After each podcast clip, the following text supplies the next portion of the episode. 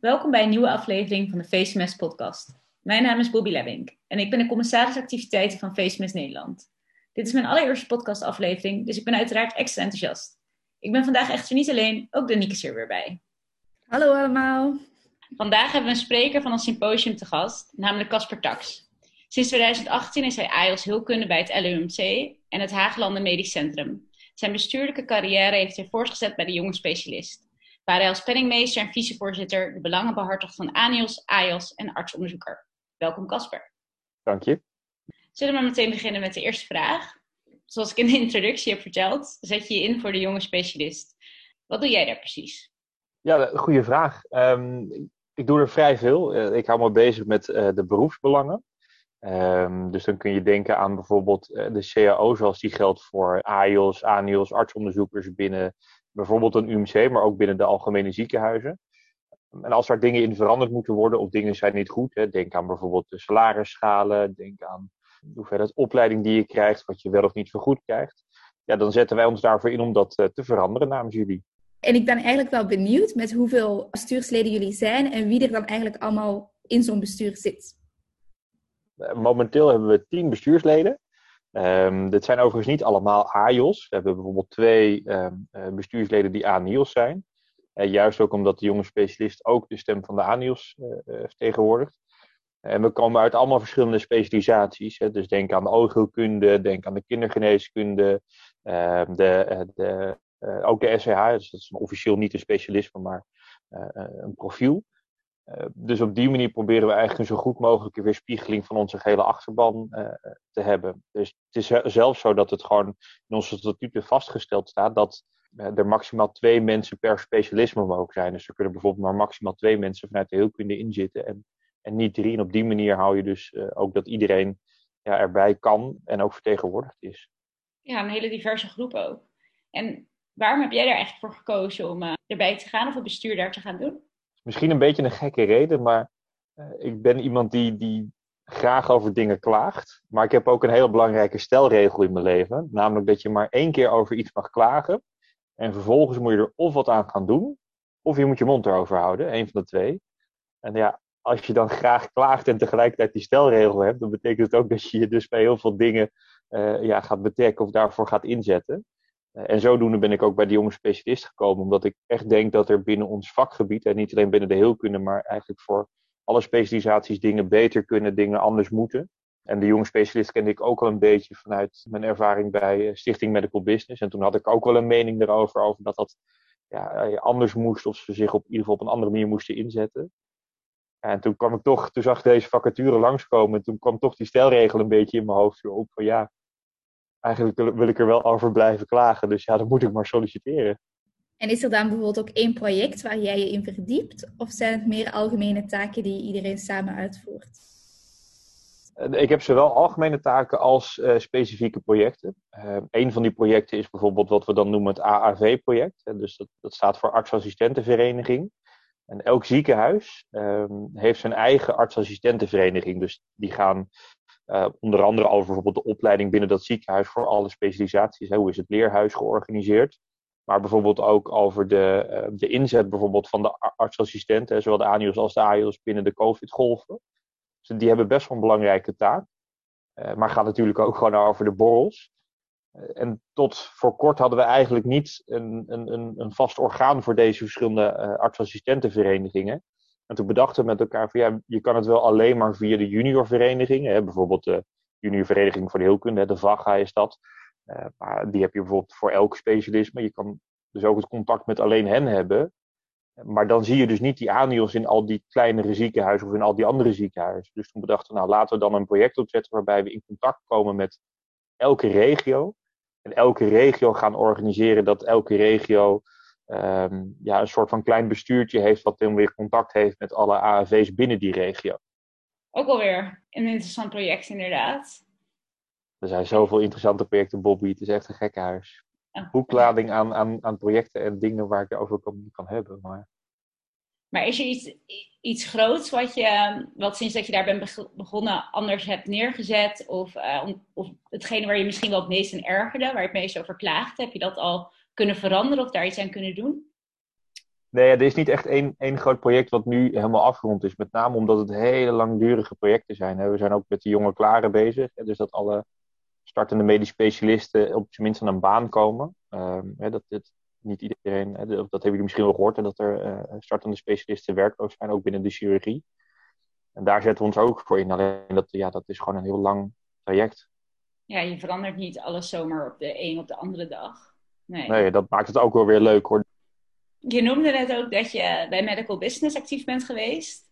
En kan je daar wat meer over vertellen? Of wat, wat Medical Business in ieder geval is? Jazeker. Uh, Medical Business is eigenlijk Stichting Medical Business. Kan je ook vinden via uh, www.medicalbusiness.nl. En ja, dat, ik vind het een van de mooiste projecten, uh, denk ik, vanuit mijn leven. waarom? Dat is eigenlijk van jonge dokters voor jonge dokters. En het is ooit ontstaan omdat we in is 2012 allerlei vragen hadden over ja, hoe zit het nou eigenlijk met zo'n DBC? Uh, hoe, is, hoe zijn de financiën geregeld in de zorg en überhaupt in het ziekenhuis? En als je dat dan vroeg aan een medisch specialist, dan kreeg je eigenlijk altijd het standaard antwoord uh, ja, dat dat niet belangrijk was en dat je maar gewoon moest focussen op je opleiding of op je, op je studie. Nou, dat vonden wij nooit echt een heel, ja, niet echt een heel goed antwoord. Uh, en sterker nog, in mijn, in mijn ogen betekent dat ja, twee verschillende dingen. Hè? Ofwel die medisch specialist weet het zelf niet, of die medisch specialist vindt het niet interessant en weet het daarom niet. En beide zijn denk ik niet heel goed. Zeker niet als je sturing wilt houden over je vakgebied. Ook omdat er zoveel discussies gaan over de kosten in de zorg en over de organisatie van de zorg. En dan denk ik dat het heel belangrijk is dat artsen en ook jonge artsen daar gewoon wel wat van weten en op zijn minst een mening over kunnen vormen. Dus toen hadden we het idee om dan maar zelf dat onderwijs te gaan, uh, te regelen. Overigens hebben we nog wel eerst gevraagd aan allerlei uh, decanen, uh, want we kwamen uit verschillende faculteiten, uit verschillende universiteiten eigenlijk. hebben we de verschillende decanen gevraagd van joh, willen jullie misschien dit onderwijs geven? En ook toen kreeg je het antwoord dat ze het niet belangrijk vonden. Dus toen hebben we het maar gewoon zelf opgezet. En toen zijn we zelf ja, allerlei partijen en sprekers gaan benaderen. En die waren ook gelijk enthousiast om daar onderwijs over te geven. En dat gaat dan dus over uh, bestuur, uh, over financiën en over de organisatie van zorg. En hoe kunnen dus de luisteraars dit ja, zelf terugzien? Worden hier nog actief lezingen over gegeven? Kunnen ze jullie daarvoor inschakelen? Dus die stichting die biedt ontzettend veel nog steeds aan. Ik ben eh, zelf niet meer actief in, in de stichting. Ik heb dat overgedragen aan andere mensen. Maar je kan nog steeds allerlei activiteiten bijwonen, hè, ook in COVID-tijd. Goed, er zijn dus webinars van Stichting Medical Business die je kunt volgen met verschillende sprekers. Er zijn gratis online colleges die je op elk moment kan volgen. En dan gaat het bijvoorbeeld over de, de geldstromen in de zorg, de bekostiging in de zorg. Ook dingen over uh, calamiteiten in de zorg of over kosteneffectiviteit in de zorg. Dus dat kan je allemaal daar gratis en in je eigen tijd terugzien. Ja, klinkt echt mega interessant. Ik ook. het, het, doel waar, waarmee jullie het hebben opgezegd, wat je net noemde, is dat jullie er eigenlijk zelf tegenaan liepen dat uh, medisch specialisten het niet belangrijk genoeg vonden. Of in ieder geval zeiden dat je moest focussen op, uh, op je opleiding.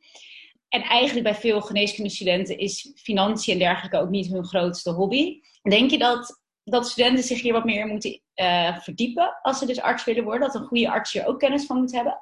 Weet je, dat is wel een lastige vraag. Ik denk dat je als als arts niet zo heel veel moet.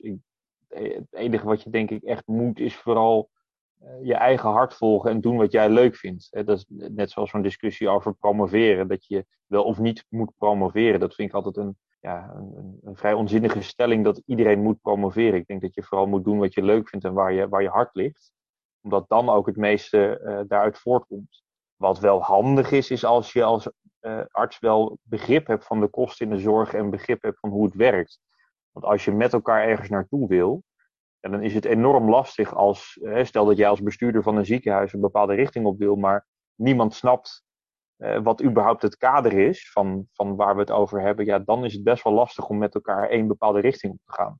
Dus ik denk zeker niet dat iedereen zich er zo ver in moet verdiepen dat iedereen bestuurder kan worden of, uh, wat dan ook. Hè. Dat, dat heb je niet nodig. Maar een basisbegrip zou wel prettig zijn. En het leuke is overigens ook dat een deel van het onderwijs wat we met die stichting hebben gemaakt, ook in een aantal curricula is uh, terechtgekomen. Dus dat het ook echt in het geneeskundecurriculum terechtkomt of in een onderscurriculum uh, terechtkomt. Ja, ik denk ook zeker dat het iets is wat inderdaad niet aan bod komt in het uh, reguliere curriculum. wat ik heel leuk vind om te horen is dat je best wel uiteenlopende interesses hebt. Want de jonge specialist is ook wat socialer gericht in dat opzicht. Je zit dan op het hele financiële plaatje. Je hebt een medische opleiding gedaan en je bent nu in opleiding tot chirurg. En dan ben ik wel benieuwd hoe je bij die chirurgie-tak terecht bent gekomen. Ik ben iemand die graag met zijn handen bezig is. Dus ik ben echt zo'n zo'n doener. Van jongs af aan sleutelde ik al aan brommers en was ik bezig om huizen te verbouwen en noem maar op. En binnen de, binnen de geneeskunde was ik dus ook eigenlijk wel op zoek naar een gebied waar je echt wat, wat doet, waar je ook snel resultaat ziet. En dat is de chirurgie wel echt bij uitstek. Hè. Er, er komt iemand binnen die heeft een probleem, hè. bijvoorbeeld uh, een, een, een enkel luxatiefractuur, en die kan je dan gelijk fixeren. En dat is dan als het ware opgelost. Er zit natuurlijk nog wel een revalidatietraject aan vast, maar je ziet wel gelijk resultaat. En dat vind ik wel heel erg mooi aan de, aan de chirurgie. Uh, en dat heeft me uiteindelijk denk ik het meest aangetrokken, naast het feit dat het ook gewoon heel veelzijdig is. Hè. Zoals je al aangeeft, ik, ik heb hele brede interesses. En de chirurgie is ook eigenlijk wel een heel breed vak. En niet zoals bijvoorbeeld, uh, noem maar wat, de cardiologie, dat je nog maar met één orgaan bezig bent. Ja, en ook tijdens de opleiding zie je natuurlijk ook veel verschillende vlakken van de chirurgie. En ja, dat, ik denk dat dat ook iets is wat leuk blijft. Ik ben eigenlijk ook wel benieuwd, want je hebt natuurlijk ook uh, bij de chirurgie. En wat is je van die tijd uh, het meest bijgebleven? Of ja, een van de grootste dingen, zeg maar. Nou, er is heel veel vanuit mijn anios-periode wel bijgebleven met name, ik denk dat het belangrijkste wat me bij is gebleven, wat ik persoonlijk heel belangrijk vind en ook uh, vond. En dat, dat geef ik ook elke, elke ANIOS mee die bij ons begint. Dat ik het, het eerste maand, de eerste maand echt super gaaf vond. Ik had heel veel adrenaline. Alles was nieuw, alles was leuk. Um, en je werd, in de eerste maand werd je ook echt heel erg meegenomen door iedereen, want je werd ingewerkt. Nou, de tweede maand was al ietsje zwaarder, want ja, toen moest je ineens dingen zelf doen. Maar goed, het was nog steeds heel gaaf en heel nieuw. Dus het was nog steeds heel erg leuk. Maar in de derde maand, ja, toen sloeg er wel een klein beetje een bom in. Want ik had uh, net daarvoor eigenlijk onderzoek gedaan. Eh, dus ik was al een tijdje niet meer klinisch bezig geweest. En je maakt wel vrij bijzondere dingen mee in je werk. Je maakt ook hele lange dagen. En in die derde maand ging ik gewoon redelijk stuk in die zin dat ik gewoon, wat is het, om zeven of acht uur thuis op de bank zat. Net gegeten had en dan gewoon bijna in slaap viel op de bank. En echt even dacht van, holy moly, hoe ga ik dit in godsnaam volhouden? En daar voelde ik me toen ook een beetje gek over. Want iedereen deed voorkomen alsof het iedereen maar heel makkelijk afging. En alsof het, alsof het niemand wat, wat moeite kostte. Toen dacht ik echt even, ja, ben ik nou gek? Het grappige was toen, toen ik erover begon met collega's, dat iedereen dat herkende. Iedereen heeft zo'n moment gehad. Dat is dan toch wel gek dat, je er, hè, dat niemand het daar echt openlijk over heeft. Totdat je daar zelf over begint. Totdat je jezelf ja, een soort van kwetsbaar over opstelt. Van hé, hey, ik heb hier last van. Ben ik nou gek? Of, of hebben jullie dat ook gehad?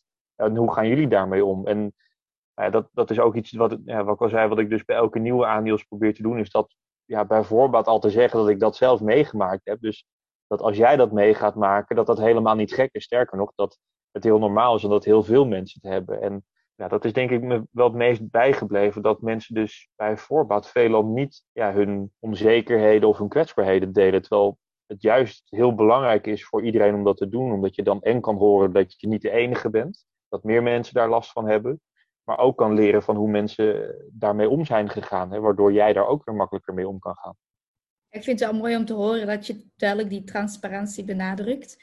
Want ik denk dat het niet alleen bij de chirurgie, maar in alle disciplines van de geneeskunde echt een onderbelicht punt is. Ja, helemaal mee eens. En je leert van elkaar. En als je het met elkaar erover hebt, dan is het ook iets tastbaarder allemaal ja, eh, een kwetsbaarheid tonen is niet per se gelijk ook, ook zwak zijn. Hè? En dat, ja, dat idee leeft nog wel eens bij mensen, denk ik. Of, of, of misschien hebben mensen wel het idee dat ja, onoverwinnelijk moeten zijn. Of weet ik veel, dat dat allemaal niet, niet kan of mag. Terwijl juist het tonen maakt je, denk ik, veel sterker. Je hoort ook wel vaak van aniossen dat ze erin worden gegooid, in het begin wel worden ingewerkt, maar ze toch zoiets hebben van, ja, ben ik hier wel klaar en ervaren genoeg voor? Wanneer kwam bij jou dat punt dat je zoiets had van, oké, ik weet wat ik hier moet doen en ik voel me zelfzeker en ik denk wel dat ik chirurg wil worden en er klaar voor ben? Dit is wel echt een hele moeilijke vraag, want ja, dat is een grens die zich elke keer weer opnieuw verplaatst. Dus op een gegeven moment, ik was in het begin dus aan Niels, hè, wat ik zei, nou, in, die, in die derde maand had ik het zwaar. Nou, op een gegeven moment kom je daar overheen. Maar dan kom je er weer achter dat je heel veel andere dingen niet weet en dat je daar eigenlijk wilt in verdiepen. Nou, dat, zo ga je elke keer weer een stapje verder en wordt die grens elke keer weer een beetje opgeschoven. nou, op een gegeven moment ben ik dan, ja, nu ben ik in opleiding en dan ben je in het begin ben je de jongste assistent. Ja, dan heb je ook weer zoveel dingen te leren, heb je weer nieuwe onzekerheden. En op een gegeven moment ben je dan de oudste assistent. Niet zozeer de oudste assistent van de hele groep, maar wel de oudste assistent van dienst. Dus dan ben je uh, de achterwacht voor de jongerejaars AJOS en de jongerejaars ANIOS. Maar ook bijvoorbeeld voor de SCH, ook voor de IC en noem maar op. En je bent dan de enige en als het ware de oudste van dienst in huis ja, dan heb je weer allemaal, allerlei nieuwe uitdagingen waar je onzeker over kan zijn of dingen die je niet weet. Dus die grens die verplaatst zich eigenlijk de hele tijd. Dus om, voordat je daar eenmaal echt gewend aan bent, nou voor mij uh, ja, is dat pas sinds een, een, jaar of zo dat ik me echt helemaal uh, relaxed voel in het ziekenhuis en denk van oké, als er iets heel acuuts gebeurt, dan kan ik in ieder geval een patiënt goed stabiliseren en dan kan ik een hele lange tijd uitzingen.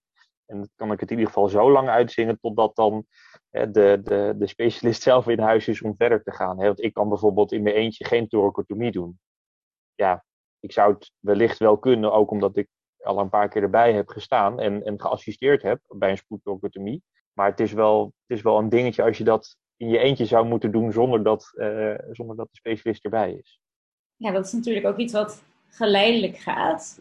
Hoe je het vertelt, komt het ook wel over. En dat is denk ik ook wel in in zijn algemeenheid zo. Maar dat je natuurlijk stapje bij stapje ook steeds meer verantwoordelijkheid krijgt.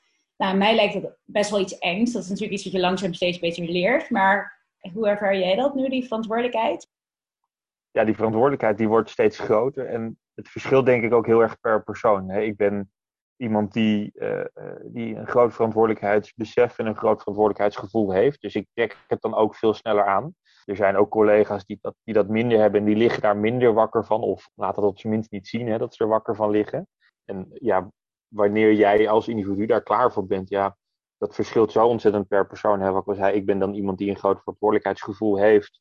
En, en dat ook echt ervaart dat hij veel verantwoordelijkheden heeft. Ja, dan kan dat wel eens beklemmend zijn of dan kan het ook wel eens heel veel onzekerheid geven. En dat is iets waar, waar ik dan bijvoorbeeld mee om moet leren gaan. En dat lukt me steeds beter. Ja, wat ik al zei, nu in zoverre dat ik me gewoon helemaal ja, relaxed voel in de dienst als het ware. Dat zal per persoon uh, verschillen. En ik ga ervan uit dat dat voor mij in ieder geval ook steeds makkelijker gaat worden naarmate ik steeds meer kan.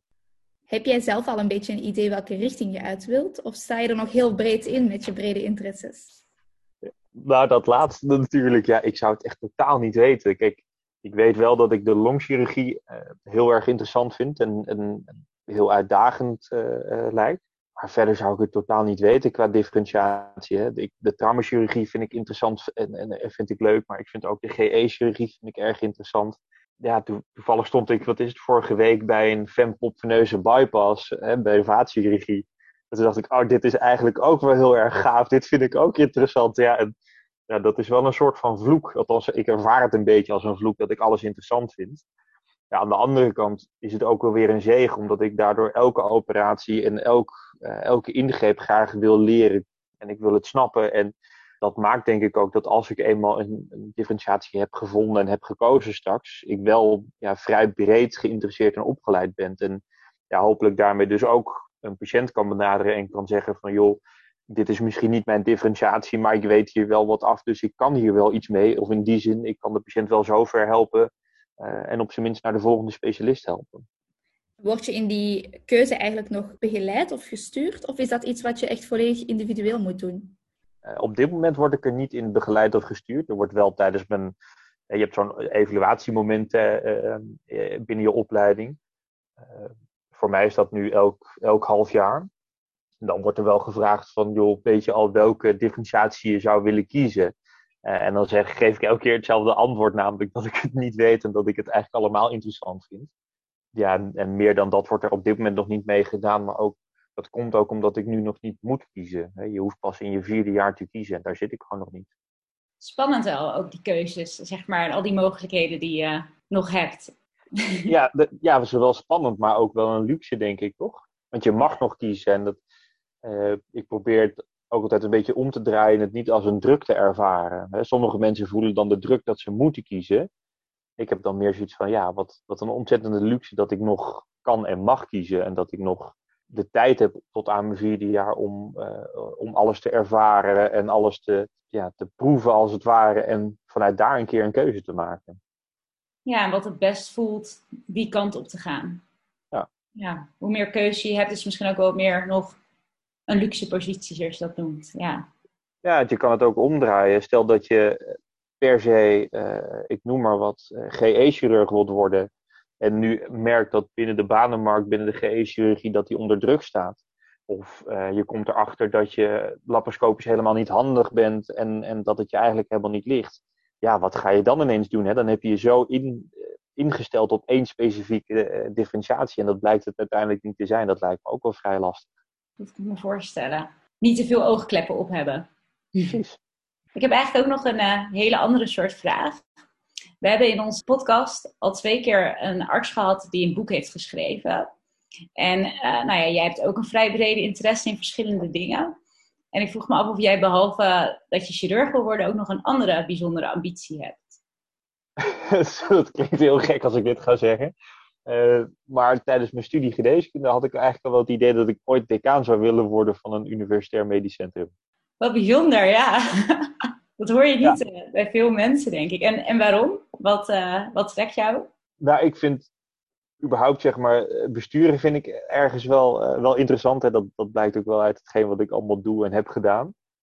Maar ik vind ook het opleiden zelf heel erg leuk en, en, en, en mooi om te doen. Ik heb bijvoorbeeld ook, uh, het is mijn basiskwalificatie onderwijs gehaald hè, om als docent te mogen functioneren bij een, bij een universiteit. En ik vind het gewoon heel erg leuk om mensen iets te leren, om, om mensen iets bij te brengen. Ja, dan is het denk ik ook erg interessant om als decaan te functioneren nou, ergens heb ik ook de, de, de grootheidswaanzin dat de opleiding geneeskunde anders ingericht zou moeten worden. Dat moet ik misschien een klein beetje toelichten. Zoals het op mij overkomt, worden we namelijk, eh, iedereen die, die opgeleid wordt tot arts, die, die wordt opgeleid met het idee dat je er bent om mensen beter te maken en mensen te genezen. Ik denk dat, dat de nadruk er niet per se op moet liggen dat je mensen moet genezen. Ja, tuurlijk, het is prachtig als je iemand kan genezen, maar de realiteit is gewoon dat we niet iedereen kunnen genezen. En wat je wel eens ziet gebeuren, dat zag ik ook tijdens mijn, uh, uh, mijn kooschappen, dat als jij, hè, toen, dan liep ik mee met een anios en er was een patiënt en die, die bleek niet meer te genezen. Die bleek palliatief op de afdeling van de chirurgie. En die anios die kon daar eigenlijk niet mee omgaan. Die, die voelde ook een beetje alsof diegene gefaald had. Nou denk ik überhaupt dat dat niet de, de verantwoordelijkheid is of de rol van de anios, maar dat terzijde. Maar het is wel heel erg frappant dat jij als arts het gevoel hebt dat je gefaald hebt wanneer je iemand niet kan genezen. Terwijl er zijn nog zoveel dingen die je dan kan doen voor een patiënt, ook in een palliatieve fase. Het overlijden, dat doe je maar één keer. En ik denk dat het heel belangrijk is dat als iemand overlijdt, dat dat wel zo comfortabel mogelijk is. En je kan dan zoveel doen in de vorm van zowel pijnstilling als, uh, als andere symptoombestrijding. En ik denk dat je dat alleen maar kan als arts als je je daar ook comfortabel bij voelt. Als je gewoon voelt dat je daar een rol in hebt. En dat je er dus niet per se bent alleen maar om mensen te genezen, maar dat je er bent om mensen te helpen. Nou, dat helpen, dat kan genezen zijn, maar dat kan dus ook gewoon de begeleiding en de symptoombestrijding zijn tijdens de palliatieve fase. En dus dat maakt denk ik dat het zowel beter wordt voor patiënten, en dan met name de palliatieve patiënt, maar ook beter wordt voor ons als arts. Want ja, het is eigenlijk van de gekke dat jij als dokter het gevoel hebt dat je, dat je faalt wanneer je iemand niet kan genezen. Terwijl dat ja, echt niet per se jou, door jou toedoen, toedoen is dat iemand niet geneest. En dat is wel een klein beetje grootheid waanzin aan de andere kant. Als jij denkt dat je iedereen kan genezen en dat als, je, dat als iemand niet geneest, dat jij dan maar gefaald hebt. Dan, dan schrijf je denk ik jezelf veel te veel eer toe. Dus dat je dan al vroeger in de opleiding dit onder de aandacht zou brengen van het is niet alleen maar genezen. En dat het misschien ook in de koolschappen dan, die confrontatie, die blijft er denk ik altijd, maar dat die wel genuanceerder is en dat je dat ergens had kunnen verwachten. Ja, en dat je dus gewoon opgeleid wordt met het, met het, gewoon het pure basisprincipe dat je er bent om mensen te helpen. En dat is een ander standpunt dan dat je er bent om mensen te genezen. Ja, ik denk dat dit al een hele mooie boodschap is die de luisteraars al kunnen meenemen. Wat ik verder heel hard merk aan jou is dat je ten eerste super enthousiast bent over het medisch vak, maar ook heel dankbaar dat je daarin uh, ja, een rol mag vervullen. En dat neem ik zelf ook graag mee, want heel vaak vergeten we dat toch wel, dat we eigenlijk toch deels bevoorrecht zijn, denk ik, dat we dit kunnen en mogen doen. En ik ben dan ook benieuwd of jij nog een laatste tip hebt voor de luisteraars die ze zeker moeten meenemen. De belangrijkste tip die mensen mee kan geven, die ik ook eigenlijk iedereen altijd mee zou willen geven, is doe vooral waar jij enthousiast van wordt. En doe niet dingen omdat je, uh, omdat je denkt dat dat zou moeten. Eén uh, ding is bijvoorbeeld dat promoveren uh, is er zijn zoveel dingen waarvan wij denken dat we ze moeten doen. Maar als we dat doen, dan word je denk ik helemaal niet gelukkig. En om dan toch even terug te grijpen op Stichting Medical Business. Toen wij er enthousiast over waren, waren er zo ontzettend veel specialisten, decanen, faculteiten, noem maar op. En die zeiden allemaal, dit is volledige onzin. Je bent co-assistent, focus je maar op je co-schappen en dan, dat is genoeg. Nou, als ik toen geluisterd had, en als die andere gekken met mij, hè, die dat mede opgericht hebben, als die toen geluisterd hadden, ja, dan was die hele stichting er nooit geweest. Dan had ik die hele ervaring nooit gehad. En door juist dan eigenwijs te zijn en gewoon je eigen hart en je eigen passie te volgen, ja, komt daar uiteindelijk iets, iets super gaafs uit. Wat, waar ik persoonlijk heel veel energie uit heb gehaald, maar wat me uiteindelijk ook heel, veel gebracht uh, heeft. En ook als het niet zo'n succes was geworden en ook als het niet in die verschillende curricula was gekomen, dan was ik er wel ja, nog steeds heel veel wijzer van geworden en had ik, ja, had ik al die ervaring meegenomen. En die had ik niet gehad als ik alsmaar had geluisterd naar andere mensen wat, eh, en naar de mening van andere mensen over wat zij vinden dat jij moet doen. Dus wees af en toe een klein beetje eigenwijs en volg je hart. Dat is denk ik de belangrijkste tip. Ja, ik denk dat dat wel een mooie laatste tip is inderdaad. Want uiteindelijk, als je maar doet wat je leuk vindt, dan kom je uiteindelijk ook op de plek terecht die je leuk vindt, als het goed is. Ja, ja. Daar, daar, geloof ik echt in. Bedankt uh, in ieder geval voor deze mooie afsluiting. En ik denk dat ik uh, me daar ook wel bij wil aansluiten. Bedankt voor je openheid en enthousiasme. We wensen jou veel succes in je verdere opleiding en we zijn benieuwd naar wat je allemaal nog gaat doen. We denken zeker dat de luisteraars veel aan deze aflevering hebben gehad en hopelijk enthousiast zijn om zelf een mooi pad te bewandelen. En wie weet tot later. Aan de luisteraars ook bedankt voor het luisteren en tot de volgende keer.